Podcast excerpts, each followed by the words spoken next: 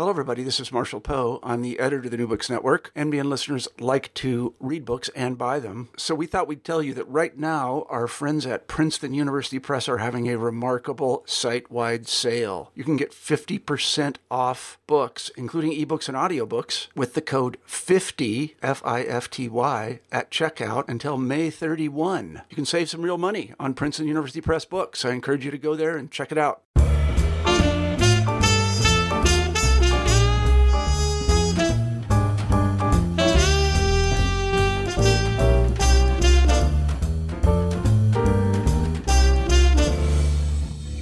Good day and welcome to the New Books in Music podcast. I'm your host today, Steve Lee Nash. Today I'm joined by James Cook. James is the author of the book Memory Songs, a personal journey into the music that shaped the 90s, which is out now and published by Unbound.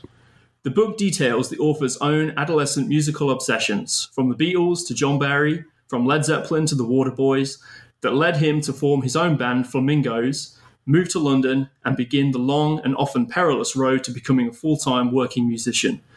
The book is part memoir, part music criticism, part social history. It's my pleasure to welcome James to the podcast. Hi, James. Hi, Steve. Good to hear from you, man. Yeah, no, good to be on the sh- on the show. Thank you for inviting me. So, I uh, I feel there that my introduction probably didn't even scratch the surface of who you are and what you've done, what you've achieved. So, please tell us a little bit more about yourself. Yeah, I mean, it's kind of it was all there. Um, the book is kind of quite a hard sell because it's a number of different things. It it's a sort of hybrid of a memoir, and um, I hesitate to say music criticism or music analysis, but you've got that sort of strand going through. So, what it basically is, it's a, a memoir of the 80s and 90s told through favourite or significant songs. So, you've got the first part, which is set in the 80s, and you've got chapters on, say, Bowie, the Beatles, Roxy Music, uh, and then you go to part two, which is in the 90s. Um, and you've got chapters on the Manic Street Preachers, Suede, Pulp. So you've got all the music that fed into this era, um, which, you know, for want of a better umbrella term, let's call Britpop, the early to mid 90s. All this music was sort of feeding in, and there was a sort of um, kind of uh, culmination or apotheosis at that point where sort of everything was focused on London, and that's where the band that I formed with my brother, Flamingos, um, my twin brother, I sh- should say, Jude, uh, we were around at that time making records. So we did, didn't, I mean, we took part, but we were peripheral. Um, I always say we were a, a footnote on a footnote, um, which is not to sort of denude how serious we were, but we were sort of, we were sort of, it's a kind of first-hand account of being there at the time. That's that's kind of what what the, the book um, evolves into. Well, yeah, that's that's uh, that's good as well. And you know, it's interesting because there's a line that I um, I pulled out of the uh, of the book, um, which talks about the peripheral, uh, being on the peripheral of your evolving lives, but yeah. sometimes being on that periphery is where the most interesting stories are found. Um, which I've kind of like a, a line that I pulled out of the book, kind of as a summary of the entire book itself, really. Yeah, I think so. I think with um, it, it's very different to to sort of you know the memoir strand of the book is very different to to your usual rock memoir because you've got a you, you know that you know the narrative arc you know what happens they, they they're in obscurity they make it big they do loads of drugs they, they implode and uh, and then and then there's redemption with with with with this because we weren't a big band by any means you have a sort of a slightly different arc. You know, there's a is a sort of um, we make an album which is our own kind of you know sort of um, our, our, ambitions have been sort of satisfied by that. It's different. It's a different thing. It's not you know you're not reading the book. Um, it's not the point of the book isn't that it's it's by a famous person and that's why you read the book. I think when, when I started writing it, I was more interested in, in ideas around music um, and then I realized that there was a, a pretty good story.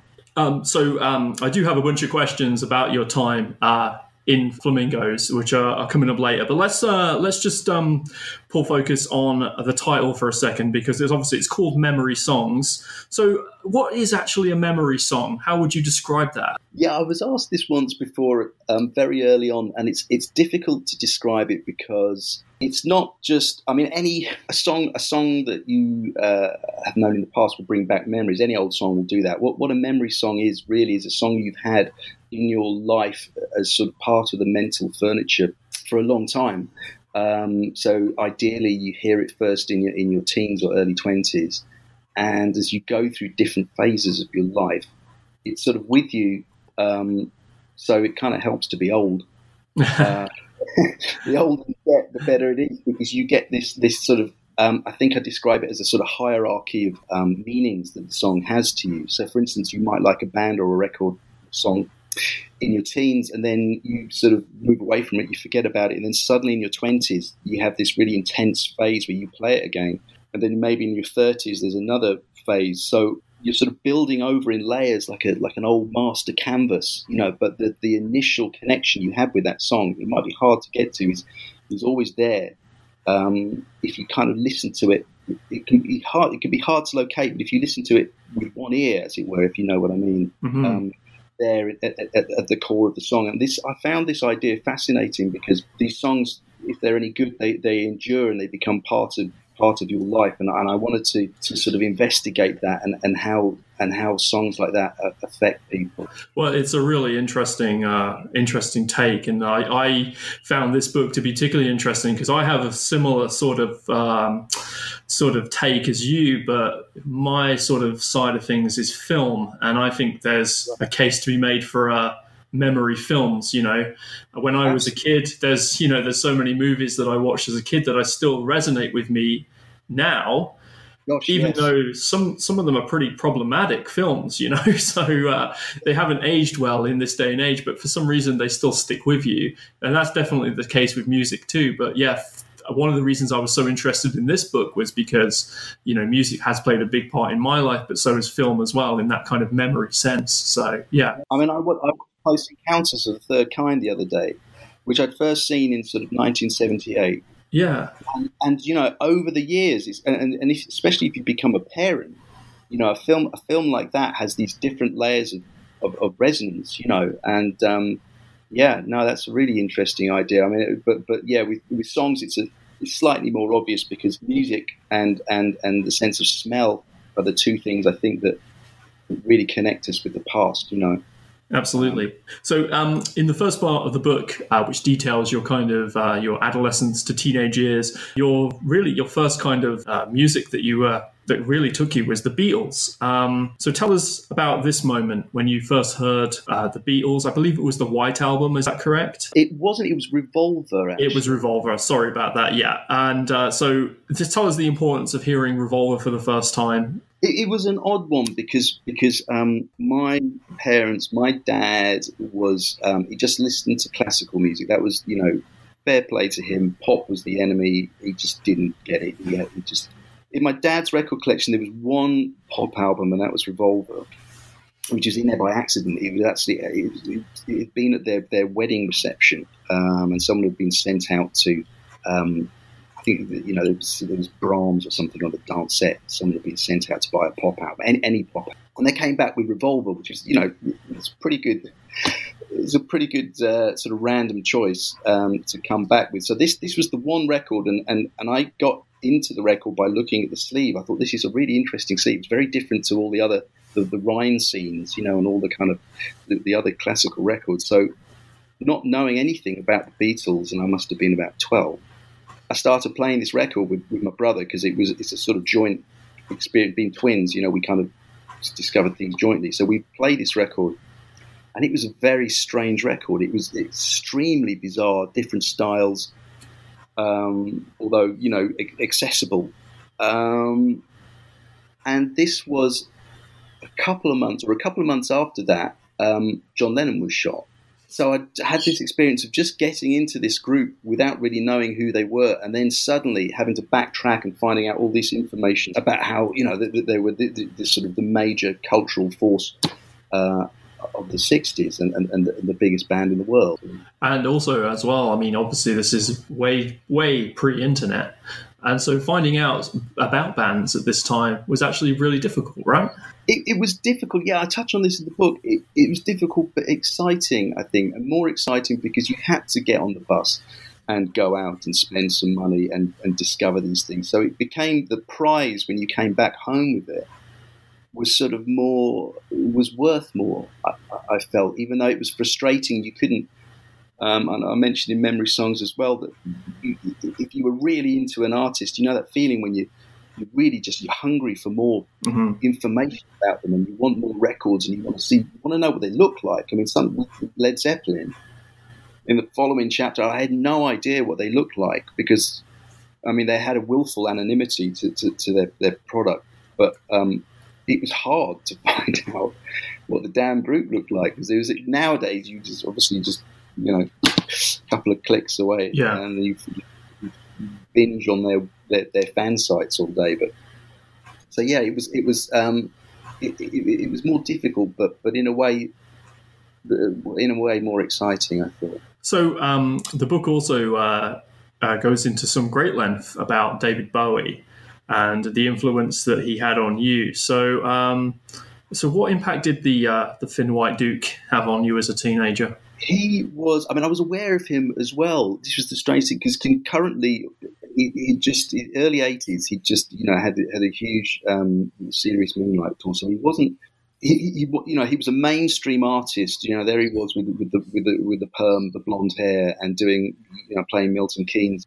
And I didn't really have a sense of him uh, as someone who'd been a transgressive uh, artist, someone who was channeling all these reference reference points, um, it, quite in the same way that Bryan Ferry was at that, you know, at, the, at, his Avalon stage. You know, you spin back ten years, and, and there he is singing Ladytron in a in, in a tiger stripe lyrics bomber jacket. I mean, they're, they're, not the same man almost. But with Bowie, it was kind of, um, you know, this huge artist, but and, and a big, you know, canonical multi multi-million selling artist, but had also done all this interesting stuff. And he would lead you back to other people, and that's something else that, that I mentioned. Portal, a so-called portal artist who is portal to, you know, Bowie. Quite, quite sort of easily leads you back to, um, you know, Warhol and Velvet mm-hmm. Underground, and and you know, esoteric writers, the Beats, you name it. You know, he he'd, been so he was like the he was like a teacher figure. really important. I mean, I had friends. Uh, it was sort of the Bowie was their artist, so I couldn't get quite as near to him as I'd like. I couldn't quite make him my own, um, but he was still a really important force, especially as he was doing, you know, um, uh, sort of transgressive stuff within, within the pop media. And so, as the book is called Memory Songs, um, I feel we should dive a little bit into the content and uh, discover what kind of memories some of the songs that you discuss in the book provoke. So let's start with um, This is the Sea by the Waterboys. Clearly, just, just to sort of spin back, uh, we can see here that, that my tastes were, were hopelessly Catholic. Um, I was just you know, into so many different, you know, where do the Waterboys fit with David Bowie? Uh, and then the Triffids, which is the next chapter. Um, but it was a sort of it was a kind of patchwork of things I was putting together. I mean, maybe the Waterboys not so much because Mike Scott in that time before he went to Ireland uh, was was very much influenced by Bowie and the Clash, mm-hmm. Patti Smith. You know, so these things fed into the more rock side. And with a song like "This Is the Sea," it was such a powerful piece of music on so many levels uh, that became something that would uh, I describe it as a song about regeneration that constantly regenerates itself. Mm-hmm. And it's probably unique in that respect that you know what he's what he's trying to say in the, in the song. That was the river. This is the sea. So the past is gone. You know the, the the present, the future. This is where you need to be.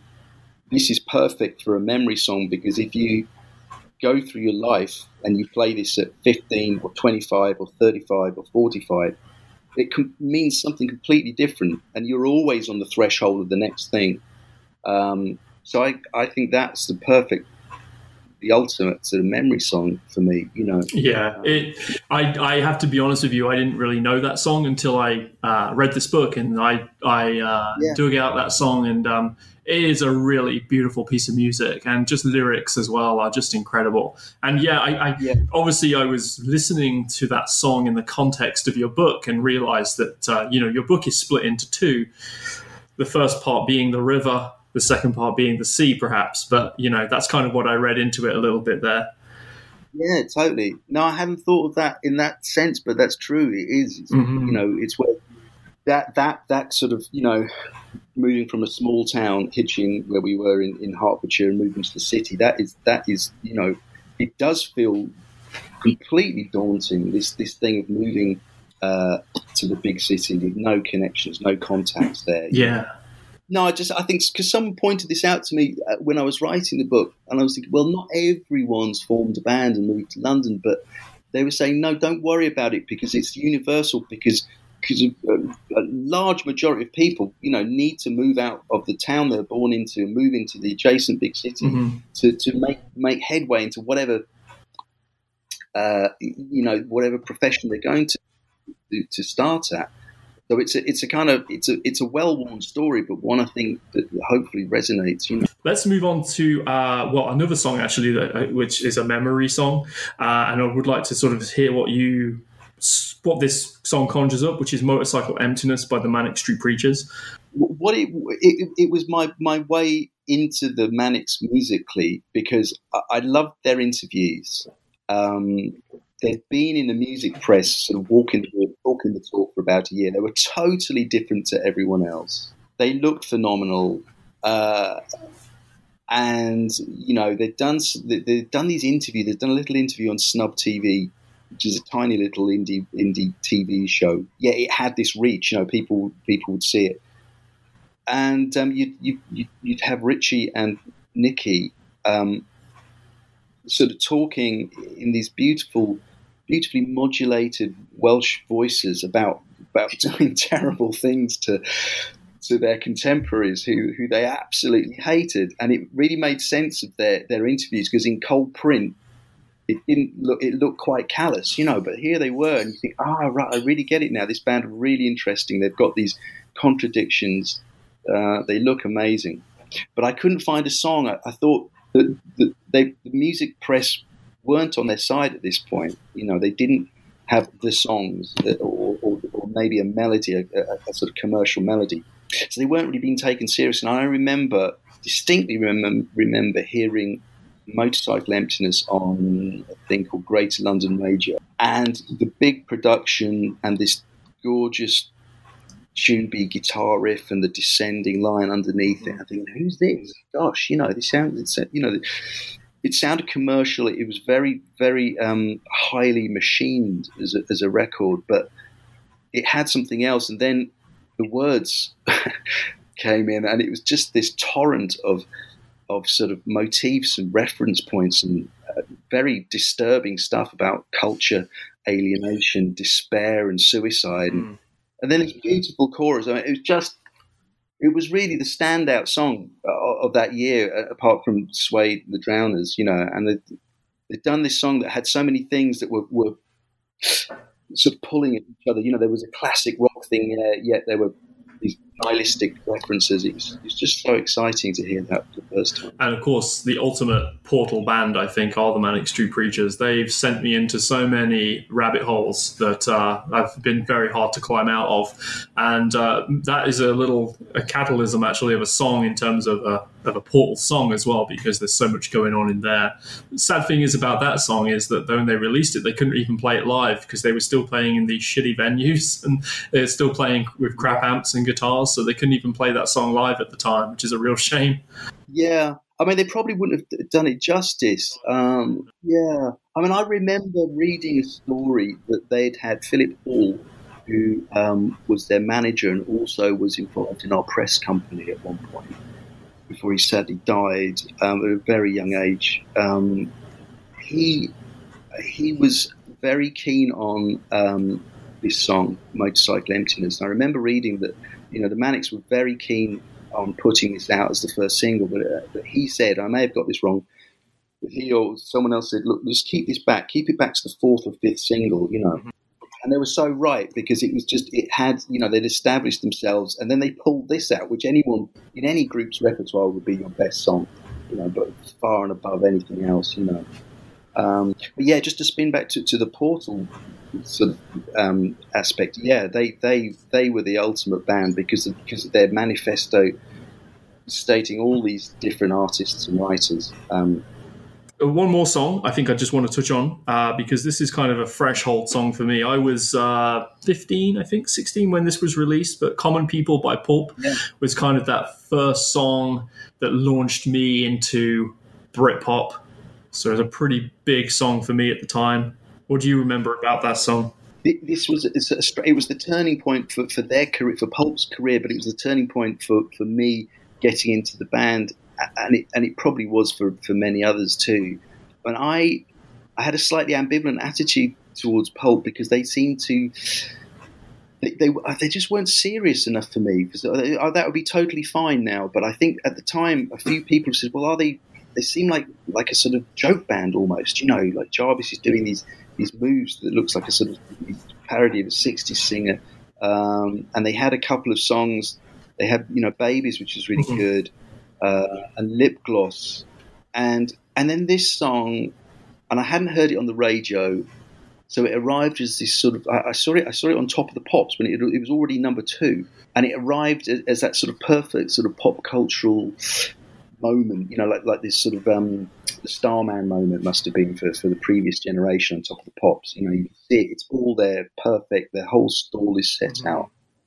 And it became the sort of the zeitgeist, zeitgeist, the sound of the summer. You know, it was just it was just everywhere, and everyone was wearing the shades on top of their head like Jarvis. I mean, it, it really was. I, I mean, they became my favourite because I did in in the book in Memory Songs. I, I slightly sidestepped Blur and Oasis because they didn't really I, I, just they just didn't get to me as much. But with with Pulp, you know, after this moment, after Common People, such an astonishing. The lyric is just astonishing. You know, as it keeps building and building.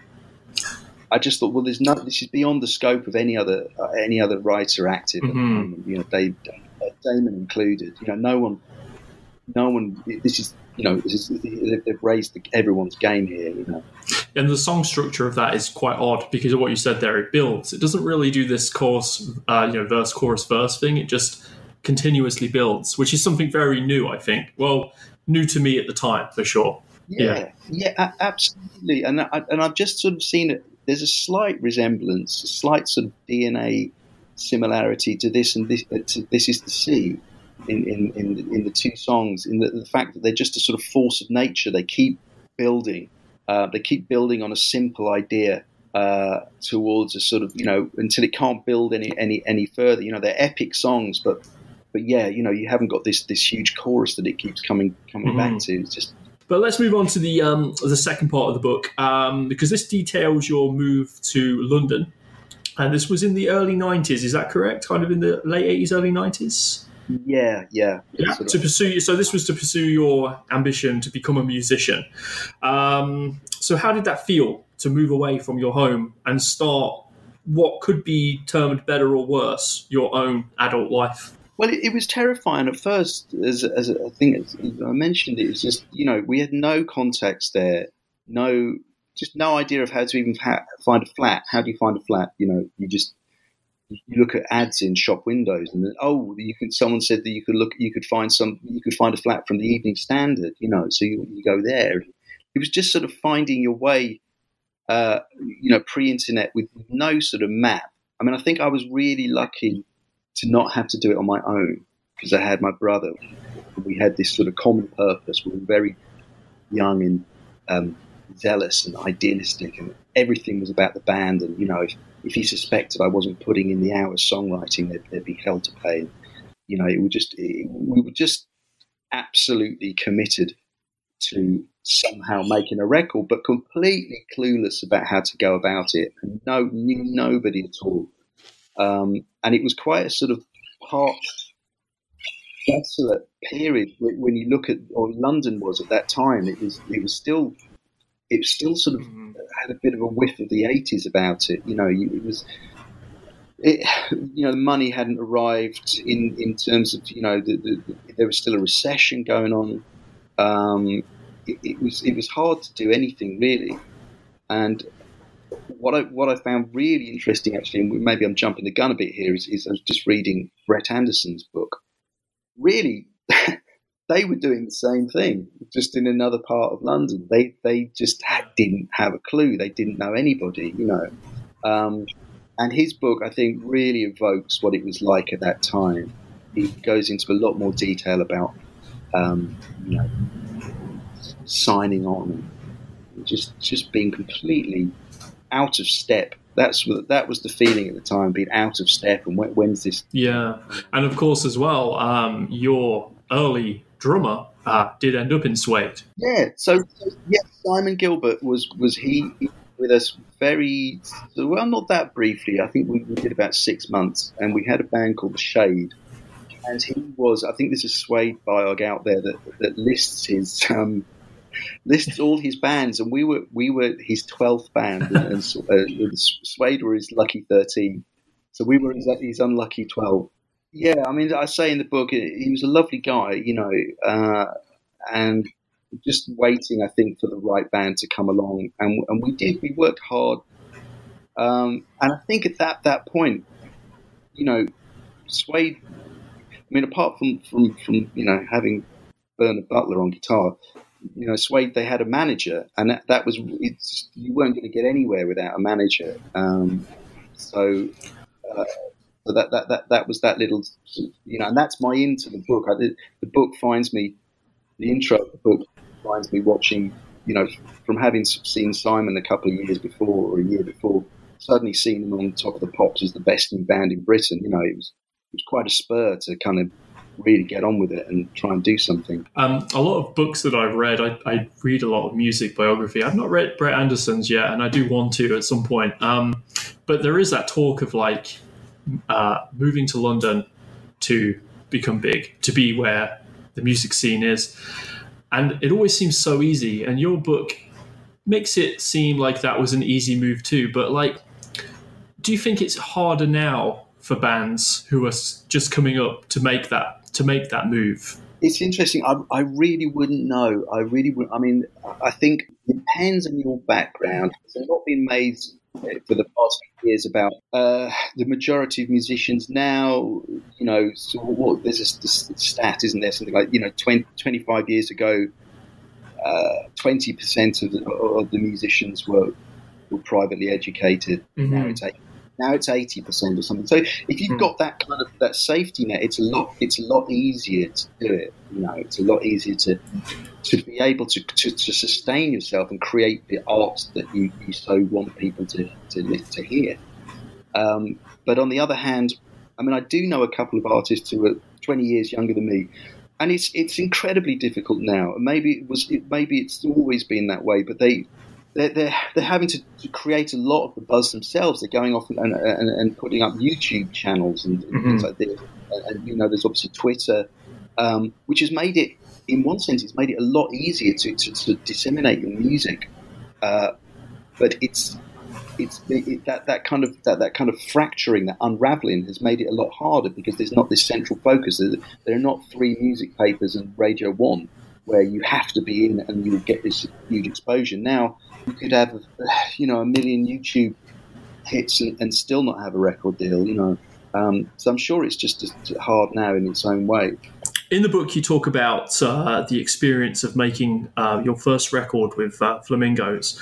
Um, but at times, that, that story that you tell in that book, uh, it doesn't come off as particularly positive. So, what went wrong in the making of the record, and how did it affect your desire to become or remain a working musician? Yes, it, well, we had the classic sort of the, the, sort of you know snakes and ladders thing where we were all ready to sign to Elektra, which was which was fine by us because it was an amazing, legendary record label. Um, and they pulled their operation out of the UK, and our deal collapsed. So we ended up uh, signing with this with this indie label who didn't have a huge amount of experience at, at, marketing guitar bands. And it all sort of unraveled after that. I mean, I'm quite. I guess I'm slightly uncharitable in the book to the label, and, and really no one forced us to sign to them. Um, and it must be remembered as well that we were hot-headed young men. We were arguing amongst ourselves. We couldn't agree on anything, um, and it all become so overheated and important. You know, we we left our education behind, and this was our twenties. This was our it had to work. It all it all become so so silly, really. So that the recording process sort of unravelled, and in that sense, it is a little bit like like sort of other rock uh, books you may have read, where it kind of all goes a bit pear shaped in the studio. What we ended up with, though, was an album that we were really proud of, and can still I can still listen to it today. Um, I'm, I'm still proud of it, and I'm amazed that we got anything out. But what happened at the end of that process was we were just exhausted. Really, we were just we should have had a rest. Um, mm-hmm. we just you know been hammering away for the last ten years. Um, so yeah, I mean that, and that's sort of where the where the book ends is, is, is around that time when the band just just implodes. And we did have the we had the usual ego things that, that, that all bands have, you know being in a band with your twin brothers is, uh, mm-hmm. brings its. Uh, that must have been yeah. That must have been tough. Yeah, but it was like we were, you know, we were the thing. The thing Oasis were, were emerging at the same time. The thing, the thing that was really interesting with them is that they made their fights. They made all the fights into a USP.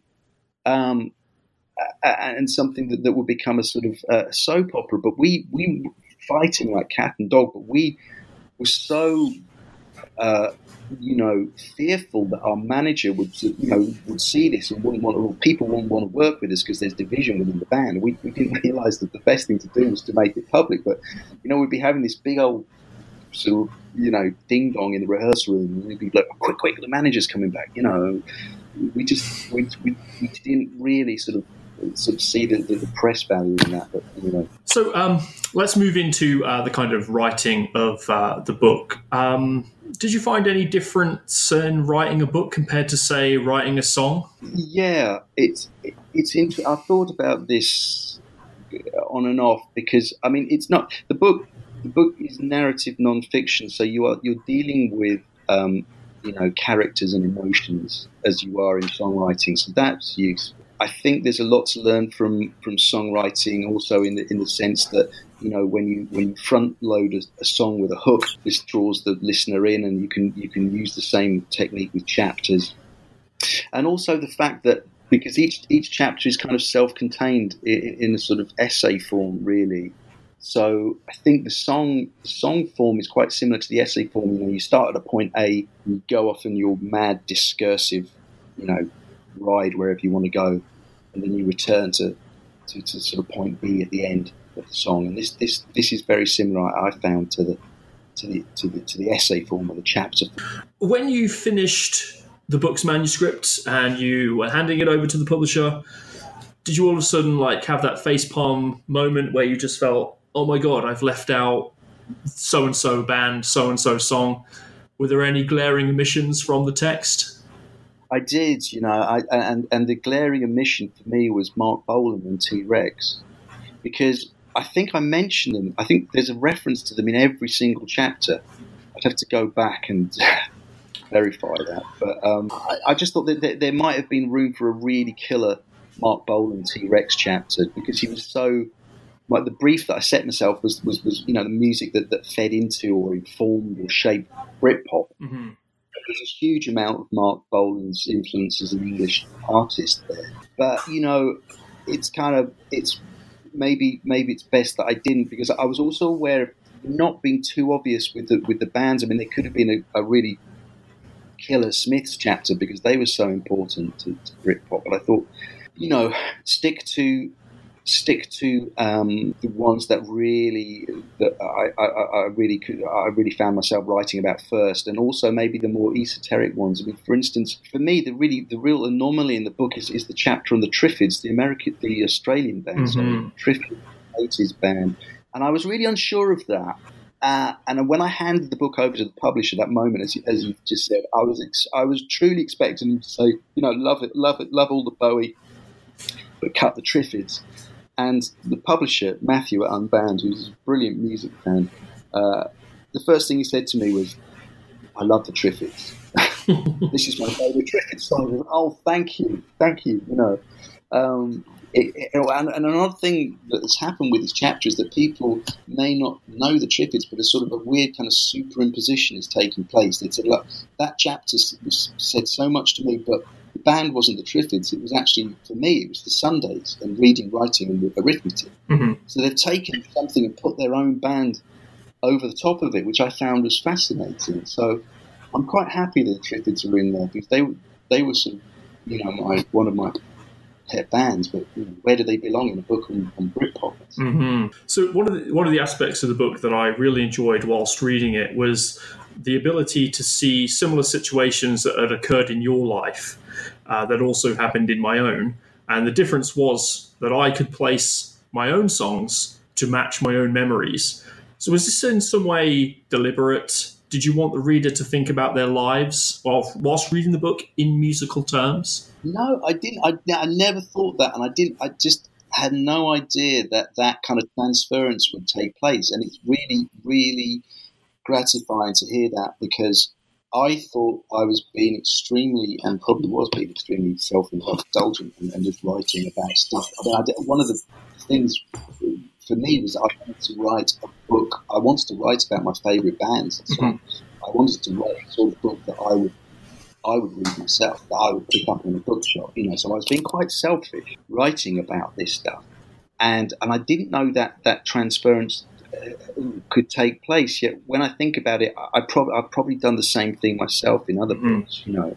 Uh, very, it's a very interesting uh, two-way street that happens between a writer and a reader. Uh, if the book's working, it's a sort of it's a kind of conversation in, in a way. It's it's a, it's a fascinating thing. Oh yeah, and uh, you know the, uh, the your friend uh, Duke. Uh, who was a guy yeah. who was, you know, a little older than you, a little wiser, a little more cooler, maybe. You know, I had a similar guy, you know, in my youth as well, who introduced me to music, drinking, smoking, you know, those kind of things. And yeah, yeah so I, I immediately uh, placed my own my own guy on top of him and this you know right. the situations unfolded. But you know it was interesting that in, instead of your music which obviously is is important to you i could put my own music on top of it. So i was like soundtracking my own kind of uh, memories there. So that was uh, yeah. it was a really neat thing. Um, i'm interested in uh, unbound uh, their publishing model. So could you tell us a little bit about unbound and how that differs in other ways and, and its advantages disadvantages, if any? Yeah, so Unbound are um, they're a small independent publisher, um, but the difference, the key difference, is that they require the costs, the physical costs of producing the book, to be crowdfunded by the author. So in all other respects, they're a, they're a small, uh, getting bigger independent publisher. Um, and they have, you know, the, I mean, their distribution is Penguin Random House, so that you, know, you do you are in the bookshops. You know, you're in Waterstones. They have, you know, staff. They have PRs. They have, um, you know, they have the, all the publicists and the editors and uh, a sort of real top top level of, of staff. You know, people who've been in publishing for years. They really know their stuff. Um, yet this, this is one thing where you know the author they've, they've got a crowd from the book and it's it's hard work and they they're very upfront with you at the start of this process. There's a, there's a there's a workshop for all the writers and they say you know you've got to get in there and and just find your inner the inner hustler mm-hmm. I remember them saying. You know you've got to find your readers and it, and it's really it's tough. It's because you know a lot of artists a lot of writers aren't the most uh, the most garrulous mm. salesman. Um, and it's hard to do that that that thing and sort of you know knocking on the door of, of you know uncles that you haven't seen for 20 years to, to, to ask them for 20 quid. Um, but you've got to you've got to do it. You force yourself to do it. And the, the other thing that it does is it forces you to, to find a readership or a fan base on, on Twitter, sort of person by person. This takes a huge amount of time and work, but you, what you're looking for is your, your, your natural reader. So that was hugely useful, you know, because by the time the book comes out, you've got 1,500 people, hopefully, who, who are sort of mm-hmm. sort of like-minded and you know, maybe want to pledge for the book. Um, and maybe want to uh, you know read more of your work. So, so, so how it technically how it works is that the, the, yeah they open the, the, sort of pledging. You have different pledge levels. Um, you know you have basic sort of incentives and things, and people pledge for that until the book's funded. And it's not like a Kickstarter where there's a uh, there's a cutoff point. I mean, it will just it, it, will keep going on until I mean sometimes the authors withdraw because they, they're they're, they're exhausted mm-hmm. the, the, process. Uh, but the book's fund, and it can take two years, and it's it's an amazing process, you know. Uh, and I think this, I mean, it's it's actually an old, Unbound King to point out, it's it's an old model, you know. Uh, Dr. Johnson and uh, you know, Dickens were used, and Voltaire. They they were had had books that they they they, they crowdfunded. Um, so it's not a new idea. Um, what's good is that it gives them the publisher quite a lot of freedom. Artist, uh, well, just because there's, there's no risk involved essentially for them, you know. Um, so they can they can publish titles uh, that a big house probably wouldn't touch, you know, because there's too much risk. So it's been a it's, it's, it's quite a sort of revolutionary um, in its in its own its own small way. Think, yeah, yeah, it's a really interesting uh, interesting approach to publishing. Um, what was your approach to it, and how long did it take? So, what what kind of activities did you kind of engage in to get this uh, to get this funding, and and how long did it take? I think I think it took about a year all told, um, and um, you know it, it, it was yeah, a question of of trying to sort of look look for your ideal or natural reader. Um, there were various sort of pledges, um, pledge levels with the book. We, I was quite lucky in, in, in the fact that I could. Um, the, the, very highest pledged level was was you know we'll put the band together back together and we'll play a gig in the living room. And there were a few takers for that. Uh, I have to say we haven't we haven't honoured. Um, we've only done one of those gigs. Um, but uh, yeah, I mean that was you know those sort of high end pledges really help help to get a book off the ground. I mean they, they have some of their writers. Um, they may also teach creative writing, so they, they can put things like workshops up there. And I, and I know that I took that idea and I had a, a, a sort of a songwriting workshop that I offered. And, um, so it's these, these, sort of experiences rather than stuff. So um, uh, we're just coming to the end of, uh, of the interview here, so thank you, James. Um, I would like to ask uh, what uh, what you've got lined up next. Are you writing another book? Are you involved in any music uh, projects right now? I'm not involved in any music projects. No, I mean the, the, the thing. I mean it's all full time writing now. Really, that, that my brother and I are doing. He's he's a novelist now, and he reviews a lot. I'm I've got um, some ideas, an idea for for my next book, um, and I'm trying to do, you know, a lot of freelance work and, and, and getting in on the reviewing side and stuff. So writing all the way now, I think. I don't have the itch to to uh, to create songs anymore, which is odd. But you do hear the odd one, and I think I try to leave a bit of hope uh, at the end of memory songs that it's not, you know, the future hasn't been cancelled. That every now and again you will hear a song like a, a video games or, or something or that you look good on the dance floor. You know, you, you hear a song, mm-hmm. you know, it's what that that the, that art form, that three minute art form is still has still got life in it. You know? Yeah, absolutely. It's harder the older you get, I think, as well. It's easy to become quite curmudgeon about music as you get older because obviously. As memory songs kind of uh, entails, it's you you kind of reserve nostalgia and for the past, where it's hard to kind of break into the future a little bit, but there's still great music out there for sure.